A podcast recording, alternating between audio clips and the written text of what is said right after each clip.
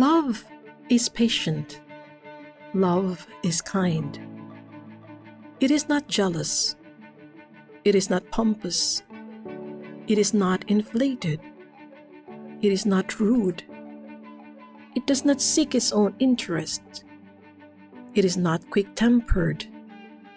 It does not brood over injury. It does not rejoice over wrongdoing, but rejoices with the truth. It bears all things, believes all things, hopes all things, endures all things. Love never fails.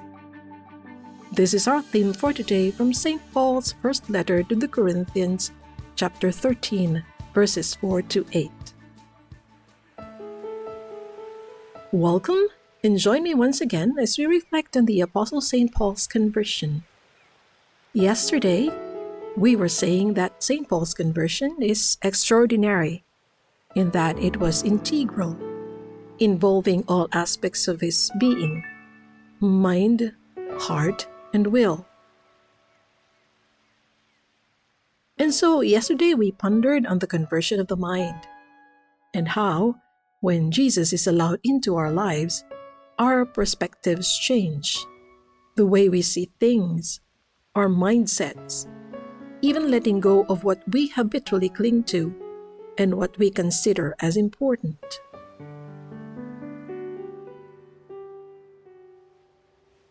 Join me now as we ponder on what conversion of the heart means. I am Sister Melba of the Daughters of St. Paul, and this podcast is being brought to you by the Daughters of St. Paul Philippines, one of the 10 religious congregations and aggregated groups founded by Blessed James Alberione. We were founded in order to live Christ and give Him to others through the media apostolate. What does conversion of the heart mean? Well, first, let us take a look at the human heart. The human heart weighs less than a pound. It beats 100,000 times a day and over 2.5 billion times in the average lifetime. Our system of blood vessels, arteries, veins, and capillaries is over 60,000 miles long, enough to go around the world more than twice. This is not just an amazing spectacle, it is the heart of human life. Without our heart, our body would quickly cease to work. It is said that heart disease is the number one cause of death in the Western world. Jesus spoke a great deal about the heart. The heart is a metaphor for the inner life. The word Jesus used means the seat of the physical spiritual, and mental life. The heart is the center and the source of the whole inner life thinking, feeling, and willing. On this matter, the Catechism of the Catholic Church, number 1430, says Jesus' call to conversion and penance, like that of the prophets before him, does not aim first at outward works sackcloth and ashes, fasting and mortification, but at the conversion of the heart, interior conversion. Without this, such penances remain sterile and false. However, interior conversion urges expression in visible signs, gestures, and works of penance. In the same book, number 1431, it says, Interior repentance is a radical reorientation of our whole life, a return, a conversion to God with all our heart, an end of sin, a turning away from evil, with repugnance toward the evil actions we have committed.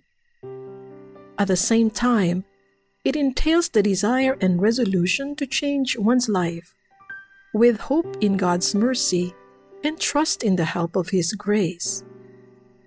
This conversion of heart is accompanied by a salutary pain and sadness, which the Fathers called affliction of spirit and repentance of heart. And then again in number 1432, the Catechism of the Catholic Church says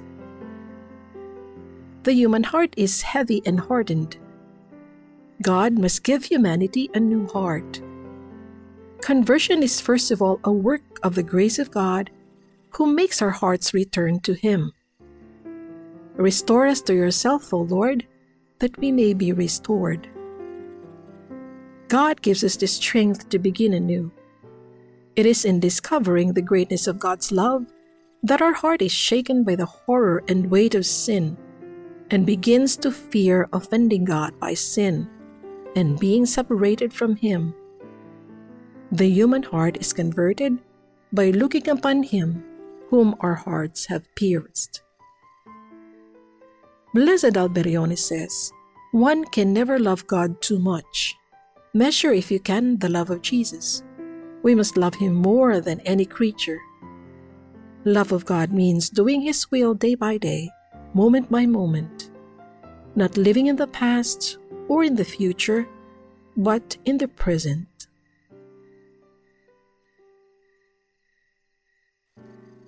Let us listen once again to what St. Paul says about love. Love is patient. Love is kind. Love is not jealous. It is not pompous. It is not inflated. It is not rude. It does not seek its own interest. It is not quick tempered. It does not brood over injury. It does not rejoice over wrongdoing, but rejoices with the truth.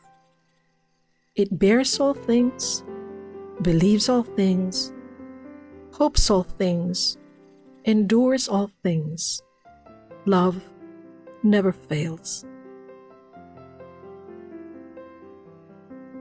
And so we pray Lord, help me to take your words and bind them upon my heart. When I walk, may they guide me.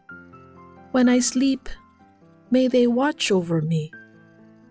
When I awake, may they speak to me. May they be like a lamp and a light keeping me on the way to life. Guard my heart, dear Lord.